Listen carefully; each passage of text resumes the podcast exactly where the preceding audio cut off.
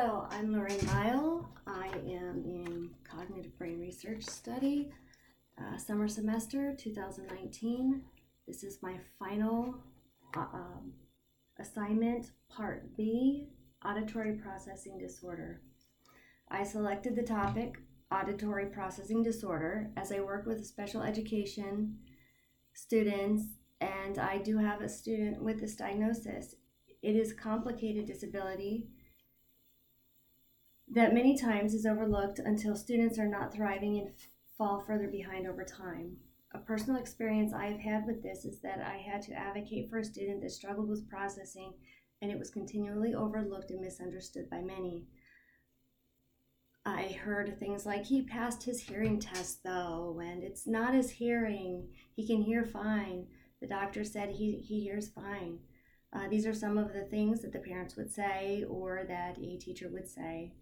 Um, the student came to have many discipline issues as well, as it was, and it was thought that it was due to his decrease in learning over time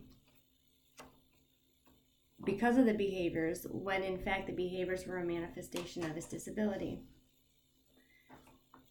A report I found helpful in understanding auditory processing disorders, or APD, is Central Auditory Processing Disorders and it can be accessed on the American Speech Language Hearing Association website.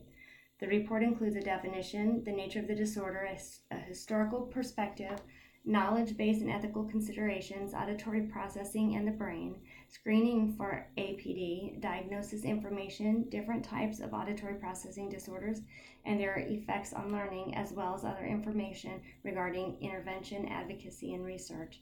Auditory processing is the foundation of cognition as well as for language, reading, and learning. The brain processes auditory information as it as sound travels through the ear and changes into electrical information that the brain then interprets through the central nervous system.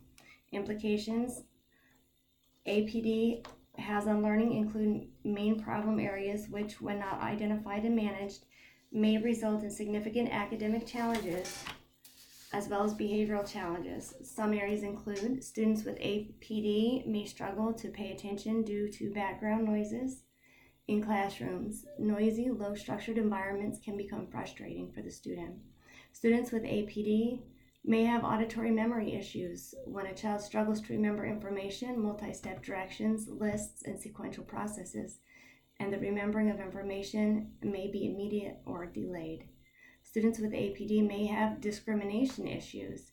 This is when the student struggles to hear the difference between similar words or sounds such as goat and coat or ch and sh sounds, which can affect how the student hears instructions and can also affect reading, spelling, and writing skills. Students with APD have auditory attention problems. It may be that the student is unable to stay focused on listening long enough to complete tasks or to attend teacher instructions, as well as Many show difficulties in maintaining peer relationships in acad- academic environments.